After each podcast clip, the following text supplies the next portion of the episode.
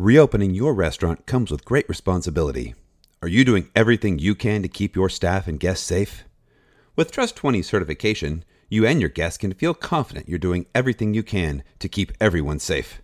Trust 20 is home to the new standard of restaurant safety and consumer comfort. By becoming a Trust 20 certified restaurant, diners will know the practices you follow to create a safe and healthy environment. Have confidence you're going above and beyond minimal requirements. Have comfort knowing your practices have been independently verified. To learn more, visit trust20.co. That's trust, the number 20.co.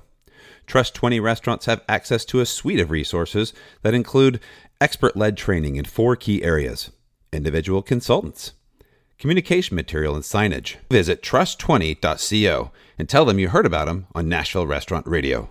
Trust 20, partnering with you to keep everyone safe.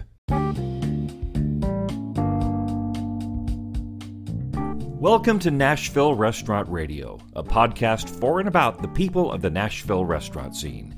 Now, here's your host, the CEO of New Light Hospitality Solutions, Brandon Still.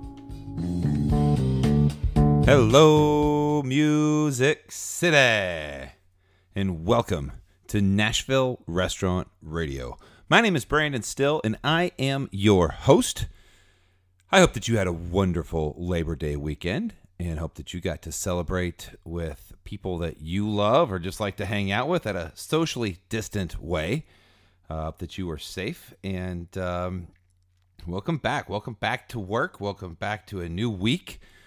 Today, our guest is going to be Hal Holden-Bache, who is the chef and owner at the Lockeland Table. But he is so much more than just a chef and owner of Lockeland Table. He's a dad, he's a husband, and he is a community giver. He's a guy that just does everything he possibly can for everybody. He's just his spirit of service is amazing, and we just love him. This interview we go for about an hour, and I have to almost cut him off because we could just talk forever. And um, I just love um, people who have such a charitable heart who want to give back with uh, their blessings. So, very cool interview today, and I hope that you enjoy it. I'd like to talk to you real quick about Trust 20. These guys, I hopefully you've called them. If you have called them and you've got um, certification upcoming, I'd love to know how that process went. They have been such an amazing partner with us, and um, they've been real successful here in Nashville. Lots of people wanting to get certified, wanting to know what they can do to proactively be safe for their guests and their staff. And um, guests are asking for it. If you're out there going in a restaurant, check to make sure these people are Trust 20 certified. It's a great thing to do. Uh, Springer Mountain Farms Chicken is a great sponsor for the show. Join the flock if you would go to their website at springermountainfarms.com. You can enter your email address and they will send you a weekly email with recipes, farm updates, podcast updates, all kinds of updates that are happening in the Springer Mountain Farms chicken world. And um, we appreciate you supporting them as they support us and they support you, the independent restaurant tour here in Nashville, Tennessee. So we've got a new video out, our um, our video of barbecue chefs reading bad reviews, restaurant owners reading bad reviews. It's on our YouTube page. Go check it out. Click that subscribe button so that you get all the videos when they come out, as they come out. Uh, if you like this podcast, please give us five stars. Also, click the subscribe button so you're the first one to get this episode right when it gets released because I release them sometimes at odd times for the subscribers to see when they come out. And um, we just appreciate everybody out there. This we have one more show. We have a show tomorrow with Jensen Cummings. He's the host of um, the Best Served podcast, and this guy is brilliant. And if you're anybody in the restaurant industry, you're going to want to hear this episode also.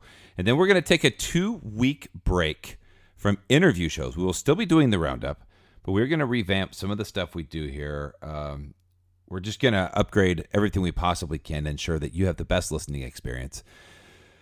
And we appreciate you all every single day. So let's jump into this episode. It already starts. Hal and I are just talking, and I just hit record, and we just jump right into the episode. So I hope that you enjoy it. Thank you all for listening. One of the lucky ones that gets to do what he loves. Which is like the greatest thing in the world, right? Yeah. And that is really cooking. Managing is a different story. We could talk about that in a different way. but cooking. You know, my chef from the Greenbrier always told me cooking's the easiest part of your job, and he's my biggest mentor. And the day he told me that, I was confused because at that point in time in my life, cooking was the only part of my job. You know, but then as I became a manager, I understood the statement better. Like if all I had to do was show up at work and, and dice onions and you know make gravy, that wouldn't be so bad. But it's it's everything else, you know, managing everything else that falls under the restaurant, from the staff to the orders. You know, that's where things can get complicated. You know, cooking is fun, and and to somebody who loves it, it, it comes easy. But uh, those are great days when all you have to do is cook. You know. So, Hal Holden-Bache, welcome to Nashville Restaurant Radio. I'm going to use that what you just now said as kind of a um, opening to this podcast because we're just talking. I hit record, and um, I want everybody just to kind of know about you. So, welcome to the show, man. Thanks. Thanks for having me. Thanks for coming to Lockeland Table on a Thursday morning. This is the uh, I love every time I get to come here. It just makes me happy. I love the feeling inside of here. You got just a cool vibe. Everything is great. This is your third appearance on Nashville Restaurant Radio, and it is the uh, it is the first time that I get to actually sit with you without a time limit and just go Yeah. and just In- talk in, person. in person, not over the phone. These rare live interviews. Um, so let's get back in what you were just now saying. You were Okay. just now saying that when you just get to cook, that's the best. Because do you, is it because? And I've talked about this a lot with really creative people. Because when you have to create every single day, when you have to manage, when you have to do all of these things that are intrinsical, you- you have to kind of lead. It's not easy, and it never stops. But when you get to cook, you, there's something you can kind of just do, and when you're done, you see a finished product, and you go, I did that, and there's a satisfaction in knowing I just have to do these things. It's almost like it's a stream of consciousness that ends. There's a, there's a beginning point, and then there's an end point. Is that part of it? Well, and you get it daily too. So you get to feed that daily, and those you know immediate rewards are you know a, a cool part of the job. Um, and also meeting your own vision. Like whenever I start something, I obviously have it all in my head, and I have a thought and I have an end vision. And when I get to the end, if my visions are close, then you know I'm, I'm usually satisfied. Um, you know, a, a nice example would be uh, today we're currently working on making lunch for the employees over at the Nashville Food Project. Nice.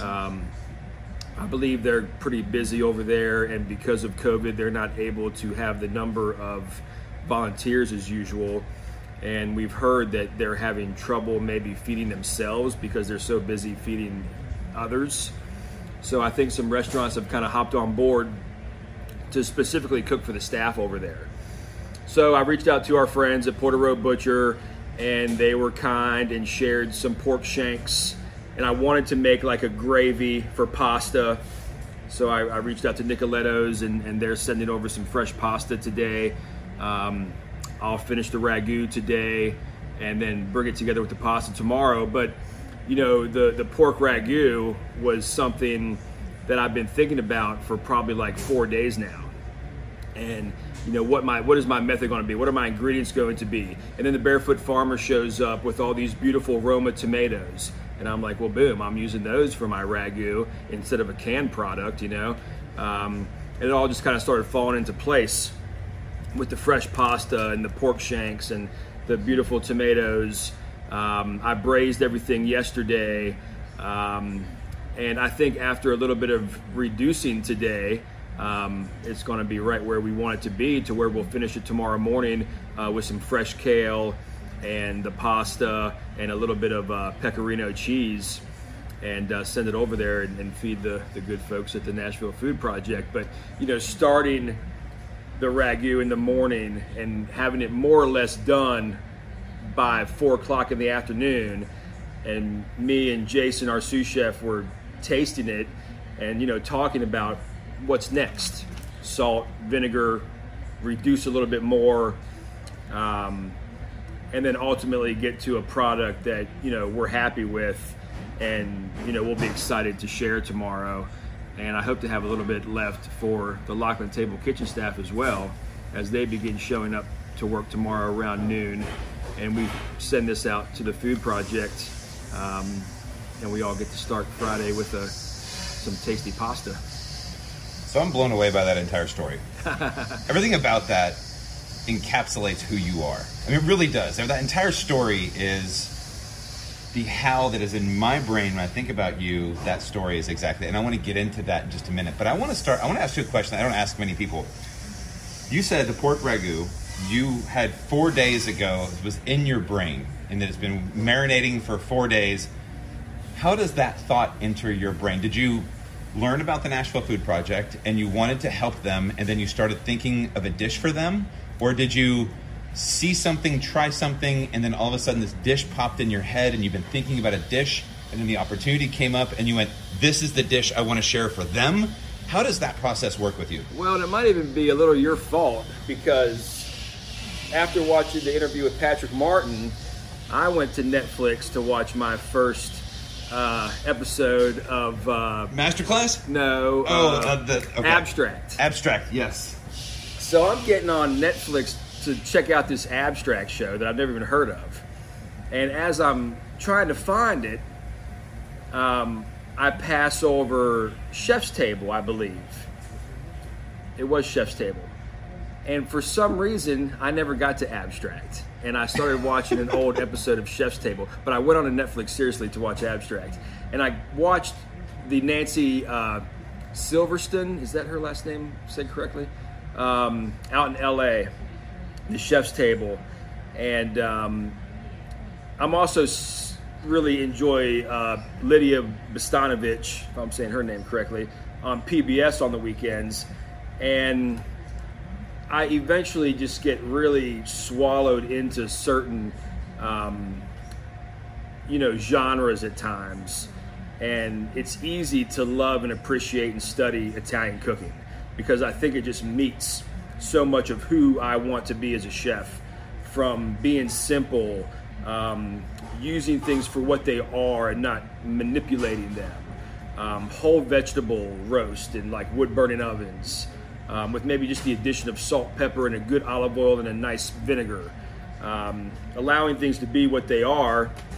Um, we're also doing a St. Jude dinner coming up here in about three weeks, so I'm currently also writing that menu, and I'm also leaning very heavy uh, towards the Italian side of things on that menu. Um, the homeowner also said that they enjoy Italian food, um, so I'm, I'm, thinking, you know, pasta there as well. Um, but I've always loved making ragouts and, and gravies. You know, when you braise the meats, the tougher meats with, you know, the stock, the vegetables, the tomato, um, you know, the fat, the marrow goes into the what becomes the sauce. Um, pull the meat out, you know, zap the vegetables, the stock, the tomatoes into what becomes the red sauce. Um, and then pick the meat and pull the meat and add the meat back into it, you know, making it a gravy. And then eventually tossing that with the pasta, the kale, finishing with some cheese. Um, you know, should be a very nice dish. Things are cooling down a little bit. We can get away with, you know, smaller portions of heartier foods these days. Yeah. Um, and I always tend to also lean towards pasta um, when it comes to food traveling um, or when we're cooking for a lot of people. Like I could make gravy for 20 people or 40 people just as easy as I could for 10 people. You know, just more product. Um, so I think it's convenient when you're feeding a fair amount of people um, to go the route of pasta. I think it's also very neutral. People love pasta. Um, so I just chose to, to, to do this ragu and um, you know the things I'm thinking about like am I using stock am I using tomato like what is everything I'm going to use in the braise um, so you know I'm just always playing with those things and enjoying that but you hearing the, like watching you this is the one thing about being live with somebody is I can we can have this conversation over the computer it's, it's great but looking at you you get like when you talk about food, just when you just go, you you just go like a stream of consciousness. you start talking like a movie. You know? I can see it. I can see your brain working, and it's like all of this stuff is just like happening is going through your brain, but you have a passion for it. And kind of what you were talking about when starting the show is that when you're, you're passionate about food, you love to create food, but then there's a business side that intersects with that.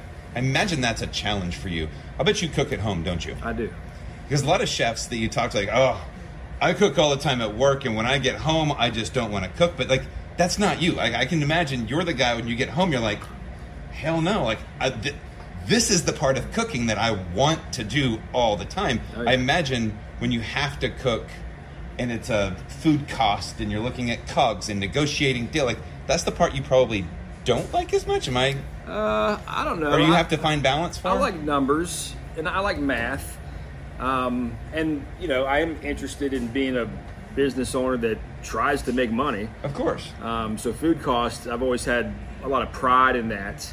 Um, and during these times, I'm even more interested in, you know, maybe margins more so than usual. Like, what can we do that cost us less but makes us a good margin? So, like our sous chef Jason is good at making gnocchis, and he enjoys it. Potatoes are cheap. Let's make gnocchis, Yeah. and then do something fun with a, a condiment or a sauce. Um, you know, we uh, we still have a bit of a limited menu um, since the tornado and COVID and, and the reopening. Our menu's not as big as it, it was, um, but we're starting to add things back on. We recently brought our pig ears back. Um, Famous pig ears. we love. And, um, you know, I recently reached out to Karen at Wedge Oak Farms and asked her what her situation was with chicken liver. Like, do you have them? If so, you know, I think we're ready to, you know, start doing those again. Um, and the thing about the chicken liver pate is that we have cream, we have thyme, we have bacon, we have onions. Um, so we have everything here at the restaurant except for the livers. So we spend a small amount of money on livers and then make, you know, 40 orders. I can spend $40 to make $400. Yeah. So I'm thinking like that too. Like, you know, how, and I don't want to, you know, obviously we're not going to cheat people, but sometimes in, in food you pay for the ingredients. Other times in food you pay for labor. You know, so those gnocchi that took four hours to make, you know, might be a lower food cost, but we're paying somebody more time to make them. So, you know, there's the money there. Uh, but currently we have the labor Yeah. we don't have the extra money. So let's use our skill, use our time, produce things like pork shanks that are cheaper and take longer to cook, but we know how to do that. Um, you know, making gnocchis, um, you know, just doing smart things like that. Um, because I am also thinking about the bottom line and money. And, you know, I always jokingly say, like the old, you know, devil on the shoulder kind of thing. You know, there's the creative chef and there's the businessman. You know, and sometimes you create a dish merely off of desire. Like, I want to cook this particular dish, so I'm going to order the things in to do that. Other times, we're like, all right, let's tap the brakes, look around the kitchen, see what we have, and create something with what we have, primarily to turn things that we've already paid for, Sure. you know, to, to make the money aspect, you know, part of things work. So But if you could choose, like, like for your, your, you had your druthers, like the thing that you could just do all the time. Cooking food is your passion. absolutely. Like you were saying, just like the management piece of it is, of course, a necessity, and you've got to be smart about it because you're a business owner and you want to, con- you need to be profitable. You want to keep the doors open. right. But really, your focus seems like I think about food all the it's, time. it's a big picture, though. I mean, like it's it's the community. It's it's your. It's almost like your your true north is do the right thing, do the right thing for the people, and you you're constantly working with your community. Like community is number one for you, and like and I feel like you're that way. Like with your family, we were talking earlier. And I'll just get into your family life. Um, how, how's your family doing throughout this whole thing? You got soccer starting soon. You're the soccer coach. How, how's everything happening, man? Yeah, yeah. School's back in, and, and, and that's been new for us, and, and things are going well there. Um, I'm definitely having a little bit of a different schedule right now than um, I did this time last year. Um, Did you guys have like long arguments and conversations about what to do with school? Was that as hard for you as it was? For, Yeah, I think about such a three tough thing to- weeks before school started, it was really kind of stressing me out. Yeah. Um, obviously, talking with other friends that are parents, and um, and then something happened in our community. Um, a family that we know and respect um, got COVID, and they were following the rules. Um, they think that they got it from a common place. Not sure. But that's when I said to myself, you know, if, if it can happen to them, it can happen to anybody. Even people who are behaving um, could possibly, you know, get this. And, and that's when we decided full on to, to put Cole in, in virtual learning for the first nine weeks. Give the school a chance to get used to the new rules. And after nine weeks, if things are going well, um, then we'll more than likely, you know, get him back into school, you know, daily.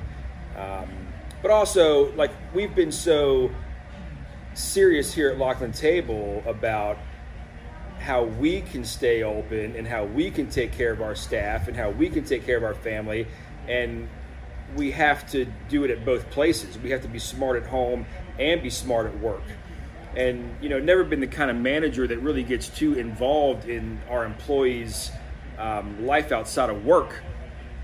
But at the same time now we, we do need to act a certain way and, and, and do certain things um, in order to protect this house. And, and then you know to protect our own house. You know i can't get sick at home and bring that sickness to Lockeland table or vice versa um, It's a big responsibility. it's a big responsibility. I got to take care of the restaurant and my family. If my wife would get sick, that would put me at home as the main parent, not being able to work at all or as much.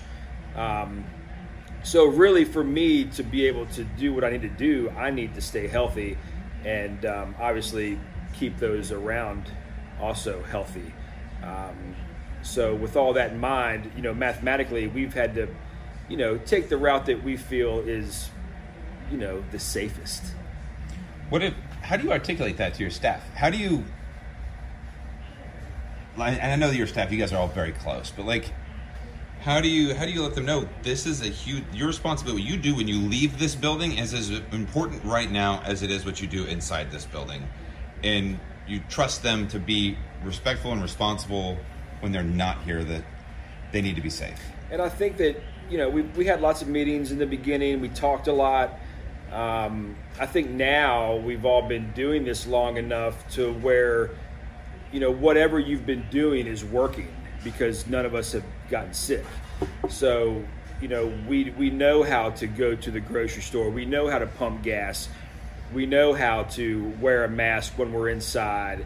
Um, you know we know how to not uh, do large gatherings. Um, you know, even when a member of our staff now travels outside of the state for whatever reason, um, they get tested when they come back before they come back to work. Um, we all got tested as a team before we reopened. You know, we were 100% that when we reopened, everybody that worked here test was negative Wow. um, which was smart, you know, because when somebody does test positive, which is going to more than likely happen, um, it's it's it's quite a situation because you know you got to close down, you got to get everybody tested, you lose one to three days of revenue, you know, you reopen, um, so obviously. To keep things going, we would prefer to not have to close down. Of course. But if somebody gets sick, we have to follow protocol, make sure we're taking care of everybody. We're not taking this home. We're not passing it to our guests. Um, so, you know, there's a lot of responsibility. Um, but with the desire and the love that you have for your family and your staff, it's just something you have to do. So there's no playbook on this. There's no. I joked on a couple episodes ago. I said there's no book that says how to close your restaurant due to a forced quarantine and what to do when you reopen. Were these just ideas that you sit at home and you think about? Like, hey, we're gonna have everybody come back. I'm gonna get everybody. To, we're gonna. These are the steps we're gonna do. And throughout the entire quarantine, you guys stayed open as a beacon to your community. We did. And did food, and you like leadership throughout this has been very imperative.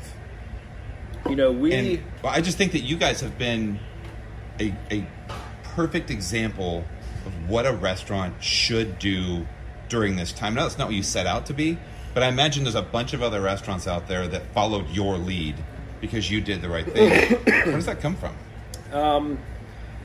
I think in the beginning, like we reopened after the tornado on a Thursday. Today is six months from that day. Today is the anniversary of the tornado. Um, I was just saying before y'all got here with Jamie, our pastry chef, you know, I relived yesterday and today, yesterday and today at home. You know, just remembering what happened the Monday during service, the night of the tornado, and then how that went into Tuesday morning. And then obviously the, the loss of power, everything that happened the week that we did not have power, and then we reopened on a Thursday, and then the following Tuesday, we shut down inside dining. That following Friday, it was mandatory to shut down inside dining. And we immediately went into a to go program with our menu. We were just doing our menu to go. So after you did that, Thursday, Friday, Saturday, was like, all right, like the thing about the beginning of the quarantine was that everything was changing so much so fast. We were having to change thoughts and procedures almost daily sometimes. Um, you know, gathering information, changing. I can remember at one point in time, just like my head almost starting to hurt from the amount of thinking and uh, decision making that was necessary. Um, and obviously, we're on the phone with each other, you know, me, Karen, Floyd, um, discussing things. You know, not one person really says, hey, this is what we're doing. Um, you know, we have ideas, we agree, and we move forward, you know. Um, but back into the to go program and the quarantine, when we eventually kind of settled on doing family style to go food and not doing an a la carte menu. I can't have four people here every night, you know, cooking for maybe 10 people, maybe 50 people. Who knows? You know, we don't know. It, it just mathematically didn't make sense financially. So, you know, eventually we said, okay, this is what we're going to do. We had some appetizers. We always had the pizza station open. The pizza station was the only station that was live. Like every night during the quarantine, when you ordered a pizza, obviously it got made fresh when you ordered it. And then, like the empanadas, the the yeast rolls, um, the chicken wings that we do during community hour, all that stuff we prepared and packaged in order for you to take home and reheat, and that allowed us to limit the amount of people that were cooking in the kitchen at one time. So we had like two people working from like six in the morning to one in the afternoon, and then two other people working, or actually three other people working from like one in the afternoon to like seven or eight and that allowed us to social distance Yeah. in the kitchen and um, you know have an AM crew, a PM crew. Uh, Jason and myself were really the only two that would work you know both shifts, um, and you know back into like cooking. Um, I really became a cook during that time. Like Jason and I would kind of share family meals, and then we would all kind of attack the prep. Um, and you know everything was was different. Like on sundays i would sit in my garage for maybe an hour or more with pad and pen and and jason and i would come up with the week's menu so that then we could order and get everything here to produce what we were going to do for the week. And we're you know no rules here. We can do whatever we want Yeah. um, as far as the family meal goes. Whatever protein, whatever vegetables. Um, so, you know, we were doing things that we just thought people would like. How important was it for you to continue to support local um, producers. You know, I mean, you've got people in, in a pandemic where you have, you know, I know Nathan Gifford, you know, who's over here making bacon. He's got this huge order for what's going to be happening, and then all of a sudden everything's supposed to close, and sorry, we don't need this bacon, and you know, supporting local purveyors and producers of products is so important. How important was that throughout it this was, to you? It was very important, and sometimes you just wish you could do more. Yeah. And, and I wish I needed more, you know, so that I could buy more. Um, you know, kind of luckily, the time of year of the quarantine, as far as local farming goes, there wasn't really a whole lot going on. There was some. Yeah. And, and we were getting um, some of what White Squirrel Farms was harvesting brought in, and, and we would obviously use that on the menu. We were doing a daily uh, roasted vegetable as an option on the menu uh, during the quarantine. Um, and as our farmer Chris said to me one time, that has been uh, published in an article here recently, he said, you know, how these are the nutrients that people are going to want to strengthen their immune system in this these beautiful vegetables that have been grown in this you know beautiful biology um, that actually have good strong nutrients. Um, not just some mass produced vegetable in some dirt with no nutrients. Um, so that kind of fed into everything for me I was like, all right, well, let's focus on that then, and, and let's you know make sure people are eating their vegetables, and um, you know during quarantine, how did you eat? Like, did you stay focused on kind of trying to stay healthy, or were you kind of here and there, or a little bit of everything? Um, but important for mental and physical health, obviously, um, to care about your diet a little bit. Well, I've I've referenced you in many a podcast because I think that uh, when people talk about vegetables and just food, I go, I don't know what Hal does, but his vegetables, when every time that you eat his vegetables, are the best damn taste. And they're not. It's not like they're drowning in something. They're very. It's almost like it's a simple vegetable, but the flavor of Hal's vegetables are better than anybody else in the city. I've never had vegetables like Wow. that. I don't know what he does to them Thanks. but his flavors are just so damn good, and that's a good explanation. I have You're- a I have a couple of restaurants that I think do vegetables better than most. Um, Who are they? well, I think uh, Rolf and Daughters has always done, you know, and now Folk, they the, what they do with vegetables is pretty impressive. Um, Yes. I love the uh, Butcher and Bee. They do the cacio e pepe turnips, I believe. Super awesome and delicious. Um, but when it comes to the vegetables and and the quality and the taste, um, we used to do the walking tour on Thursdays, and I would talk to people about that. But you know, I would say in any recipe, you know, first thing is sourcing. Where are you getting your food from, and and how is it being uh, produced, and what is it eating? Um, you know, those kind of things. Um, then I think number two, it's the wood burning oven. Um, I love the wood burning oven. I love cooking with fire. Um, we have a beautiful smoker out back that uh, the peg leg porker uh, designed, and it was built here in town by Falcon.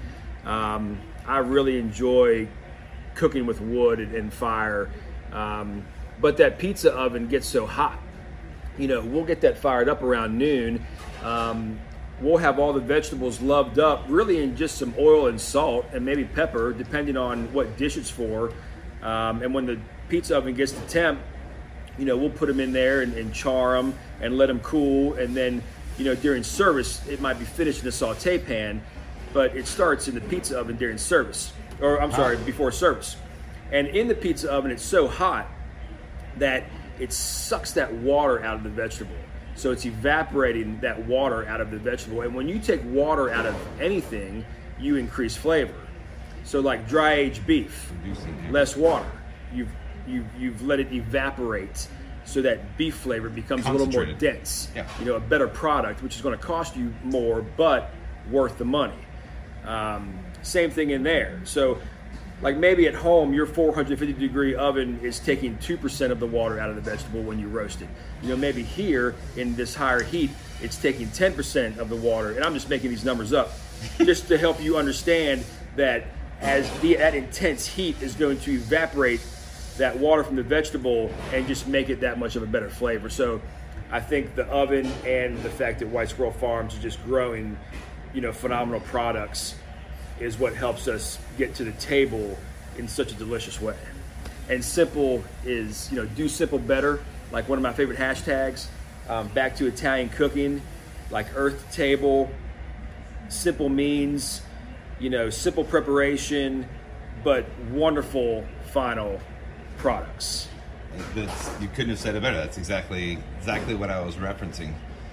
So, cooking with fire. You put a post on Facebook last week, and you've got the coolest grill. And I was like, dude, where do you where do you get this grill? I want one uh, because I'm I have like a fire pit in my backyard that I have like bonfires in.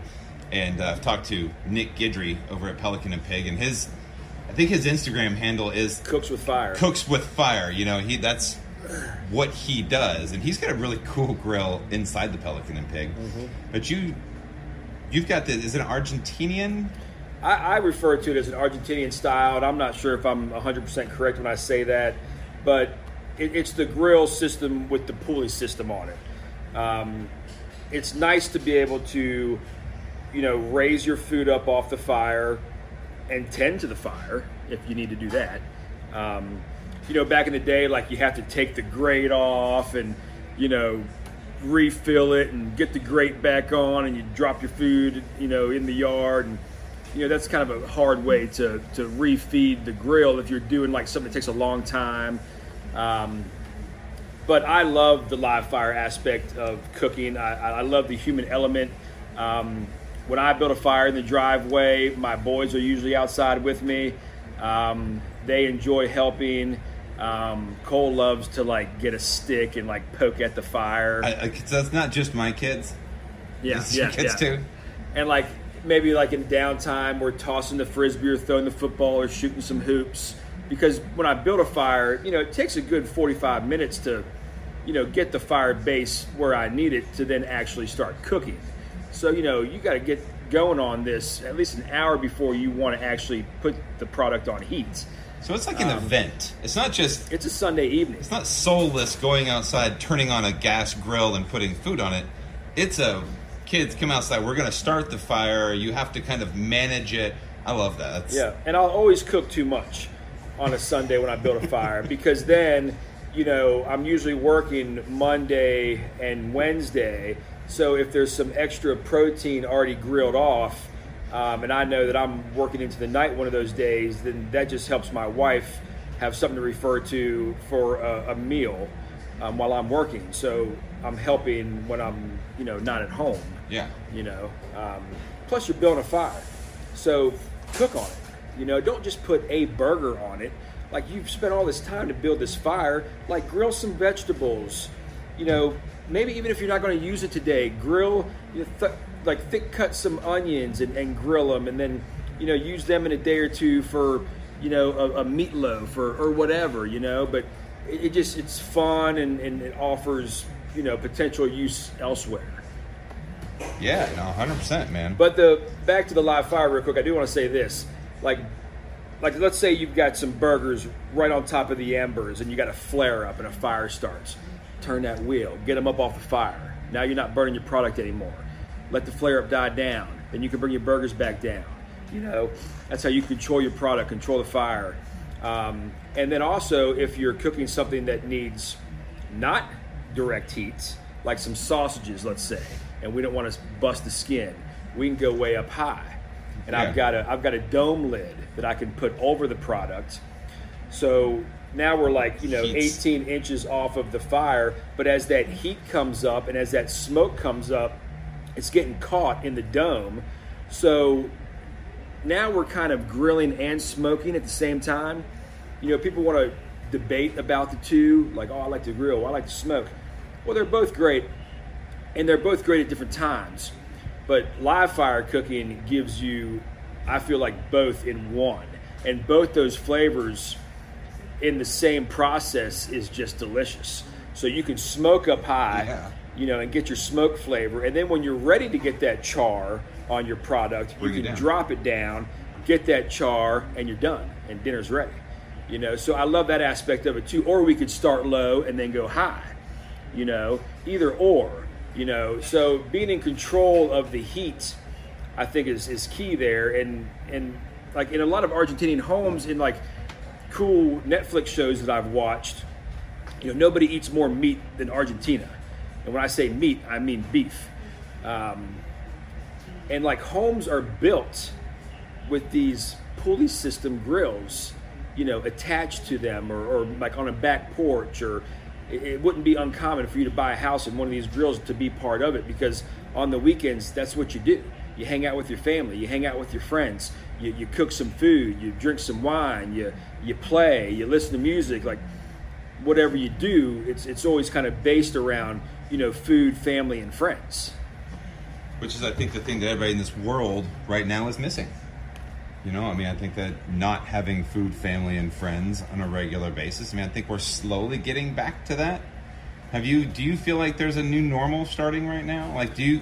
We went out to dinner. We went to Bastion weekend before last, and it was amazing. But we're on the way there, and I was like, "This feels normal to me. Like, it feels normal. We're in a car. We're heading out to dinner, but we have masks and hand sanitizer and all these things that we're ready to use."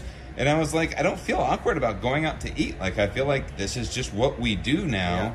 And it almost felt normal. And then I said to her, I said, I feel like there's going to be a day we don't have to wear a mask in Kroger and it's going to feel weird. Yeah.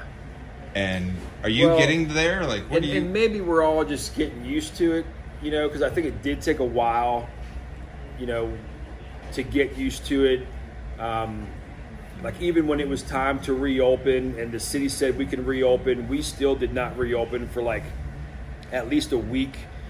Um, we had discussions with our staff and made sure that they were comfortable and they felt safe under the guidelines that we were going to, you know, produce. And we even had a, a soft reopening where we invited like friends and family and just to kind of practice one night.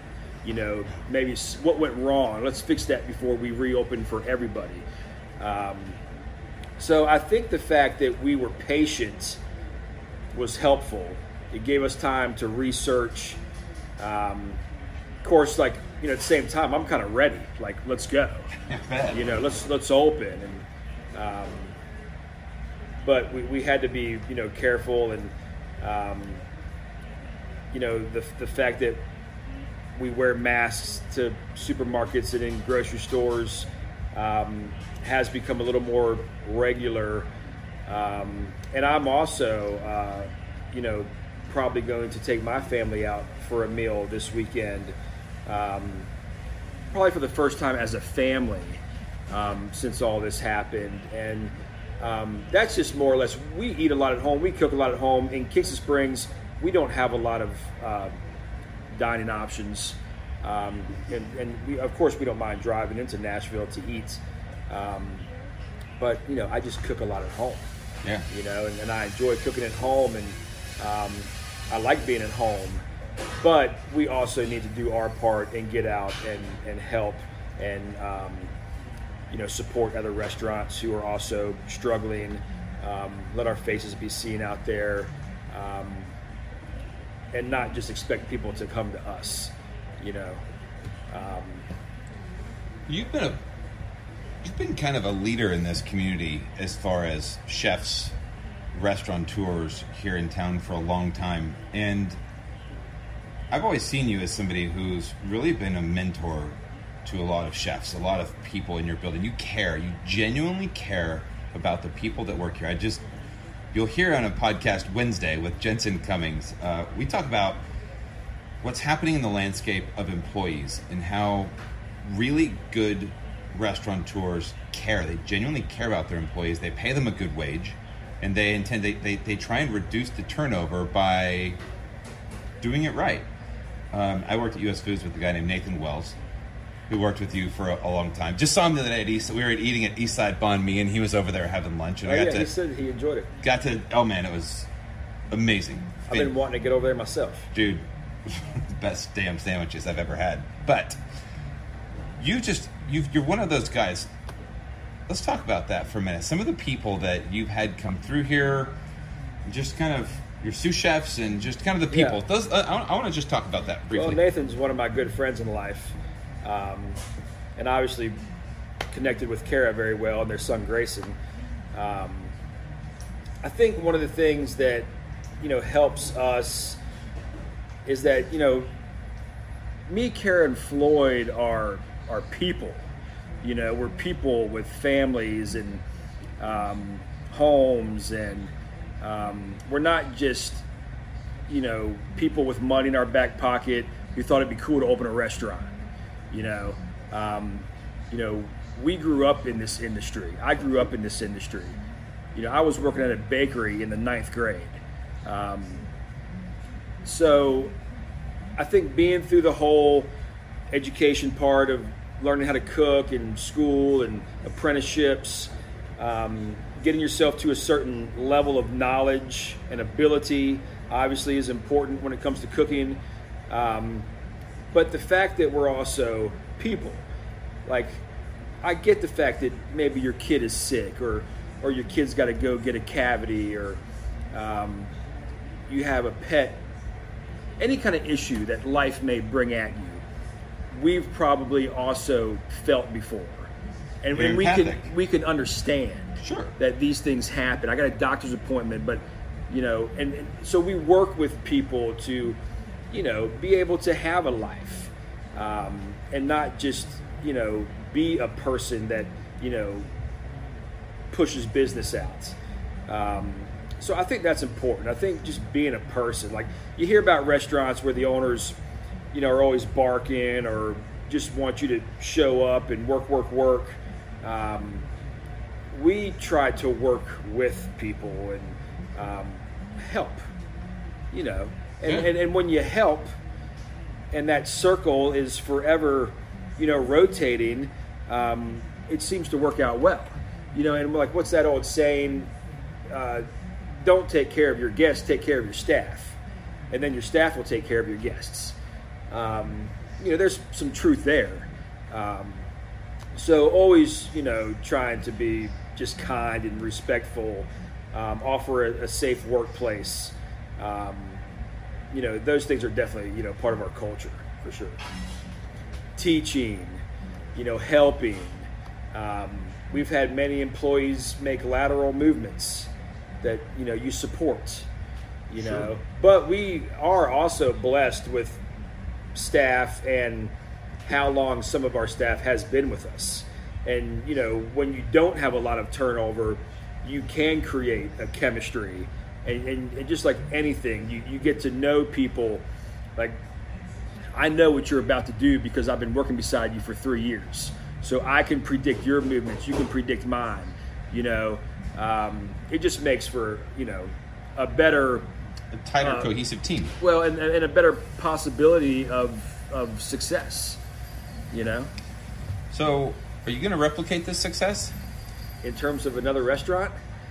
Um, you know, we were very interested in another building.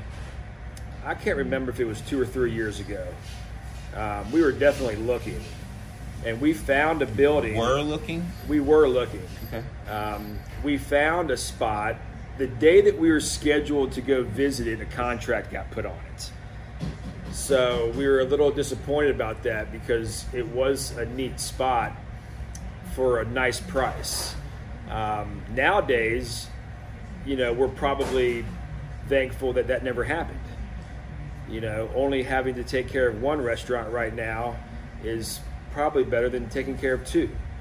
Um, I've also always been concerned about, you know, do we need to open another restaurant? Um, do I personally need to be part of another restaurant? Like, I sometimes I feel like I would like to. Other times, I feel like Lockeland Table maybe is enough um, because it's offering everyone that works here, you know, a, a, a livable wage. Um, and I personally would rather be, I always say this jokingly, I, I would rather be at the Wednesday night T ball game than getting called into my second restaurant to work the grill station because so and so is sick. You know, um, I opened a restaurant to try to control some kind of balance in my life. um, working 80 hours a week for somebody else isn't going to work as a family man. No. And that was my life, you know, before Lockeland Table. Um, opening Lockeland Table, my goal was to get to a place of balance where I could be a chef and, and a father and a husband and a son and a brother and a friend. Um, and not just work all the time and, and you know be a corpse on Sunday that just ate and slept, you know, to get ready for the next week. I don't know what you're talking about. Yeah. So, and also, you know, my wife wouldn't put up with that. You know, my kids wouldn't know who I am. I'd just be the dude that, you know, walked through the house once in a while.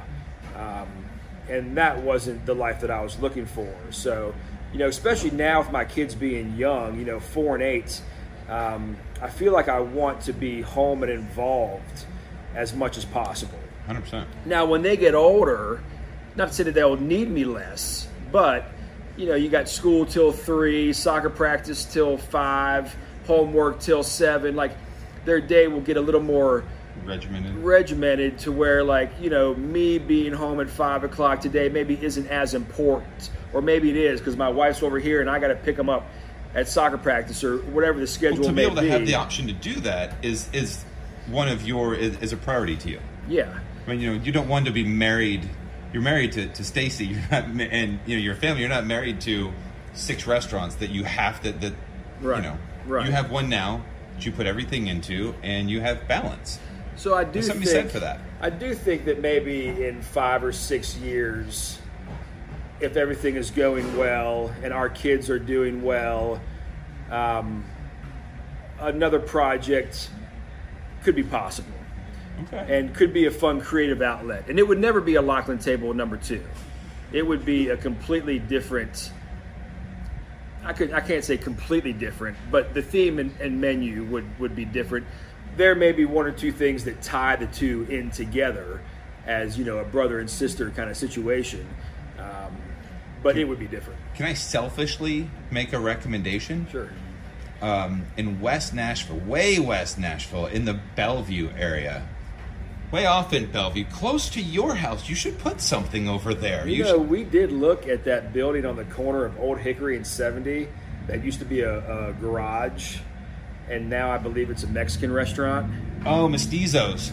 I know what you're talking about. It's now Mestizos restaurant. We looked at that building and and liked it, um, but there were some floodplain issues, and I won't say everything, but uh, I got another spot for you to go check out. uh, that was one of the places during the time that we were looking that we actually did get in a car to and specifically go to and walk and talk to you know the person who's in charge um, but then eventually um, I think we found out a couple things and you know backed out of it Well, I, I still should want you to come up with something close to my house so that I can, you know, have. and I thought that would be wonderful because I come to Lockeland Table Yeah. and on my way home I hop off Old Hickory I'm right there I can check in on that place Real then, easy. you know finish my journey home you know would be absolutely perfect. Um, what was my last questions? We got to wrap up here. I know you've got a lot to do today, and uh, I'm so excited that you took the time today to talk to us Yeah. um, before we go on our little bit of a break. We talked to Kahlil Arnold, and he said Mayor Cooper pretty much put a knife in our back with a 34% tax increase. And he said, I didn't know if he's going to make it. He said, I don't, you know, I think we're hearing all of these numbers from restaurants out there. There's, the, the, there's some astronomical number of restaurants that are about to close. I don't know if it's hearsay or what. I think, depending what you read, the internet, the internet, you can find that no restaurants are going to close or all restaurants are closed, depending what site you look on. How is Lockeland Table doing today? Are you guys doing okay? Are you going to make it? Well, asking me today, I'm, I'm going to say yes. Uh, you know, we, we have a plan. Um, we have a the next couple months thought of. Um, you know, we did do things to help us make it, um, as we have so far. Uh, you know, we, we've had to do some strategic things um, to make our numbers make sense because we are bleeding like everyone else. Sure. I, I liked what Patrick said in your last interview, where I think we've all said it, maybe just slightly different. but you know, breaking even is the new victory. Yeah. You know, I think like two weeks ago we made like fifty dollars, and you know, sadly we laughed and joked about that. You know, um, but, But, you it didn't was, lose five thousand. Right. I mean, which is the reality for a lot of people right now. I've got I know a restaurateur that they were talking to us, dude, I'm losing eighteen thousand dollars a month right now, and it's like. I don't know how many months you can lose eighteen thousand dollars before you go. I, I can't lose eighteen thousand dollars anymore. Right. And I mean, just to not to stop that bleeding is kind of a victory. Well, and, and you know we are, we have concerns about when the weather changes to cold, and we lose our outdoor seating because really our outdoor seating has been so important. Um, you know, Kara has worked closely with uh, the local councilmen to uh, let us legally be able to use the sidewalk during service time, and I think now other restaurants are also going to get the opportunity to do that, um, and it's necessary. Like we need to do whatever we can do for these small businesses to have a chance to make it. And if that means offering two tops on a public sidewalk, then you know let's give them that opportunity. Sure. Um, and not every restaurant may have outside opportunity. You know, we're we're a we're a, a, a, a standalone building, so we have space around us to where we can do that. We have a patio, um, so so that's been great, and that's been a blessing. Um, but if if inside dining doesn't increase um, to more than fifty percent, um, things are going to change come November. And phase three, I don't really believe means much to us because you can't be at 75% and still social distance. So the mathematics there doesn't necessarily help you at all. So it's like phase two or phase four. Like phase three is, is, is not, I think phase three, maybe we get to uh, bring chairs back to the bar, um, which in our case gives us six more seats. So, you know, that alone is a big deal. You know, we could turn those six seats three times a night. You know, that's 18 seats a night, you know, times six days in a week. So, you know, every seat is going to matter and help. It's a big deal. Um, and maybe those six seats are what, you know, get us out of the, the bleeding zone and into the, you know, making a little bit of money zone. Um, but it, it, it has, like, grown slightly tiresome. Um, like I think three weeks ago, I was just kind of, not to say going through the motions, but just, you know, in the beginning of this, I, I felt kind of high energy, energetic, you know, going to save the restaurant, save our staff, keep everybody working, feed the community. Um, it was kind of a buzz, Yeah. you know, and and I feel like the buzz is kind of worn off, and not to say it's become a drag, um, but you know, it's just so important to remember your blessings and like you know think about them every day Find gratitude. because that's going to help you when you start to feel like you know what man of course we wish things were different um, but we're here we're doing it we've got a plan we've got a good staff you know we've got strong ownership um, we've got a great community um, you know we'll we'll steady as she goes you know and then we'll see what tomorrow brings Uh, so well said, man. Thank you for. I know it's a it's a grind every single day, and sometimes it can be thankless. And I think that I'd stand from all the people that I've spoke to around town that need people like yourself who are leaders, who are leaders who are doing the right thing. People feed off of your energy, and they feed off of what you're doing. So it's not going unnoticed. And every day, I know it can feel like that sometimes, but um, I certainly see it and I just feel it all over. It's great. You're doing a hell of a job. What have we not talked about that you want to talk about? Is there anything you got coming up? Anything you want? Because I've kind of led all the conversation here. What anything you want to talk about? Well, no, we kind of talked about the food project lunch, and you know, I'm excited to be doing a, a St. Jude dinner um, here in about three weeks with my buddy Jason Doble. He, he's providing the wines, um, and the home that spent a lot of money on buying this dinner to raise money for St. Jude. Um, they're being super cool, and like they're going to set up a table on the patio.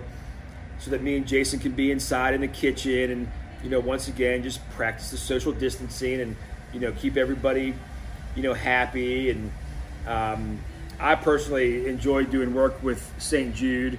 Um, try to do at least one to four things with them a year, and this is always something that you know I offer. And I really enjoy going to people's houses and doing small, you know, wine dinners because there again I get to write specific menus and um, like I reached out to our fish guy and, uh, like two days ago, and I'm like, you know, I'm doing this cool wine dinner for 12 people and I'd like to do something a little more out of the box.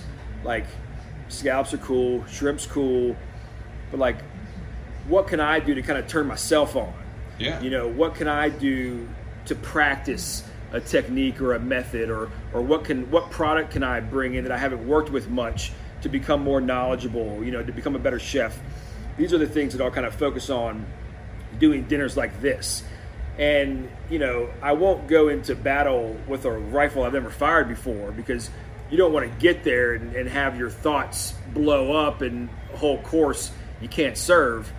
Um, I'll practice things here at least once before going somewhere to give myself the opportunity to make a mistake um, and to correct it before it's game time. Um, but I enjoy the process of, of building the menu and then you know Jason builds the wines and and then you know prepping it here, traveling to the home, and ultimately having a, a super fun evening uh, with one of my good friends in life. You know, cooking good food for good people, and at the end of the day, you know, always promoting Lockeland Table. Sure. You know, every day, uh, you know, anywhere I go. Um, but then ultimately raising money for St. Jude, and uh, you know, working with an outlet that helps families that truly need help. You know, and after becoming a father, um, I connected to St. Jude much closer. You know, Oh, yeah. thankfully never needed St. Jude, um, but you know, with the thought of loving your children in mind, um, you know, wanted to do something in, in that you know category. So, you know, I really enjoy working with St. Jude.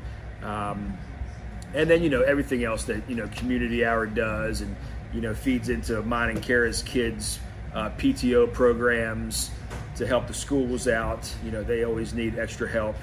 Um, along with every other event that we do throughout the year uh, for whatever reason. Um, and then the things that i personally do also in Kingston springs where i live. Um, i think the connection to the community just makes you feel good you know, to be involved. Uh, you get to know people, you, you make friends, you you help nourish, you help people smile, like all, all those aspects of, of everything that you do. And you know, we're also kind of lucky that, you know, food's one of those things that can just make people happy.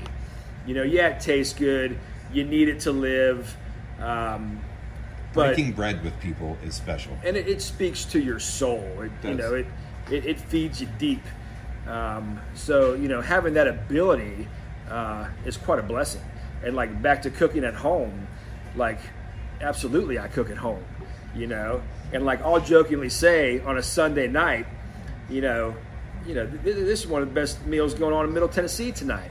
You Yeah. know, right here at our house. I mean, who else is you know enjoying, you know, a live fired you know steak from Southern Natural Farm or you know some green beans fresh out of the ground from White Squirrel Farms and um, Oh, I see your stuff on Facebook or on Yeah. Insta or whatever you do it. I'm like, how far away does he live? Like, Yeah. I'm just gonna show up at his house and be like, dude, this is some amazing looking home cooking you've got yeah. going on. And I, and I look forward to my kids getting a little older. Not really like trying to push time or anything, but in terms of food, like I look forward to saying, all right, let's go to this restaurant and eat as a family. Sharing that with them. And, you know, try new things. Like I'm always trying to throw some new things into the mix at home. And it's not always, you know, met with welcome. Um, you know, my kids love ice cream. And of course, you know, they love chocolate ice cream. Well, recently when I went to the store, I bought some cookies and cream. So I'm going to switch it up a little bit. You know, Cole loved it. Timmy was not interested in the change at all. He wanted chocolate, you know. So I'm like, all right, you know, next time I go to the grocery store, I'll get some chocolate.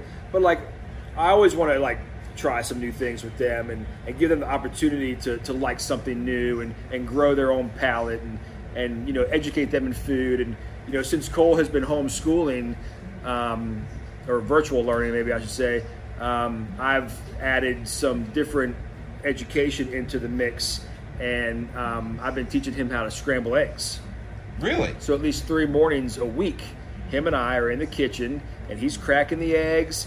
He's mixing them, seasoning with the salt and the pepper mill, and um, you know he turns them and moves them around, and um, you know he gets them to the point of almost being done, and then you know he wants me to just kind of come in and like do the finishing, you know, steps. But uh, you know, one thing as a parent that I really want to be involved in is, you know, the things that we would call life skills. Like I get reading and math and history and the importance of all that, but I also want you to understand how to make a bed and brush your teeth and cook an egg. And eventually we'll take these lessons further. Um, you know, me cooking with my mom was the beginning of my profession. Yeah. You know, little did I know. You know, back then, back then I just cooked with mom because I didn't want to do my homework and I enjoyed eating. You know, so the kitchen always kind of called me, and she accepted my help and taught me. And um, you know, whether you cook for a living or not, knowing how to cook is always going to be good. You know. Yeah, I, I completely agree with you. I, you know, I spend a lot of time in my backyard, and I, I had a bonfire pit, and I've cleared this long trail, and I spend all the winter months out in the woods. And my oldest is out there with me. He has his own. Um, I have a I have a, a large, what's it called? A uh, axe, and uh, he really wants to use the axe. And I said, you have to learn how to do it. And finally, he showed me, exhibited the, the, the traits and the responsibility to do it. And then we bought him a hatchet. So he has his own real hatchet. Right. But we have all of these safety protocols around it. And he's chopped down his own tree. And like a little cedar tree, but he chopped down the tree. We needed the tree to be gone. So he, I mean, the guy spent an hour, a million hacks into the side of a tree, but he cut the tree down. It was this cool little moment where he saw something that I did. We're out there working. There's a need, and he wanted to, to do it because he saw me and he wanted to kind of be. He earned the right to get this hatchet, and it was his. And like the, the look of pride, and this kid standing there, he's got the hatchet in his hand. He's got this big grin. The tree's on its side, and he's like, "Look what!" And it's just, as a dad, I don't know. It's just one of those moments to me that was just like, "This is the coolest thing Well, in you- the and- world." And you wonder if that'll be one of the things that he files. I, You know, because like think of the, what you remember. Then, you know, sometimes I wonder what they will remember. and it's important. It's yeah, all of that. So the, thank you so much for taking the time today. I'm get, getting the high sign.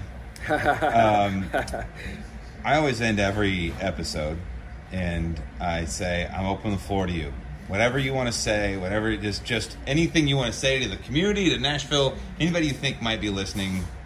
Take as long as you want. Say whatever you want to say. The floor is yours. Uh, I guess you know. I guess I would just like to say thank you to staff and community. Um, you know, we've we've been supported during this time. Um, it's been clear that you know people care about Lockeland Table. Um, so, you know, it just like makes it all worth it. I remember in the first interview we had, I think you said something to me like, "What pulls you out of the sheets in the morning?" Um, and you know, I would always just say that you know my responsibility to Lockeland Table and my home is what pulls me out of the sheets. Um, the, the the work that I have to do at either or that day is kind of besides the point. I'm going to go. I'm going to do the work. Um, but you know, my desire to uh, just do well um, and not fail is is you know something that just feeds me every day. Um, and we couldn't do it without the community. We couldn't do it without our staff. Um, I couldn't do it without Karen Floyd. Um, I would have less desire to do it without my family at home. Um, you know, all these strengths, um, you know, just give me the, the, the power to have the desire to, you know, do as good as I can. Um, so, you know, everything combined is is just so helpful. and uh, you know, so thankful to you know still be here and, and, having this conversation and having a plan for the next month, and uh, you know, just continue working hard and, and, and being good, and uh, you know, like I said, we'll we'll see what tomorrow brings. I love it, man. A lot of gratitude. It's, it's, it's good for your soul. Yeah. It's a good thing. Thank you so much for taking the time Thank today. you, man. I enjoy the talk. All right, brother. Hands down, one of my favorite people in the hospitality community in Nashville, Hal Holden-Bache, has been a friend of mine uh, 15 years. And every time I've ever needed something, he has been just amazing. And um, three times he's been on the show. Finally, we got to do a big one, and uh, hope you enjoyed that. And please go support Lockeland Table. I say support local, eat at your locally owned and operated restaurants. They are the definition. So we appreciate you listening today. And uh, like I said, Jensen Cummings will be up on Thursday. And uh, we hope that you're being safe out there. Love you guys. Bye.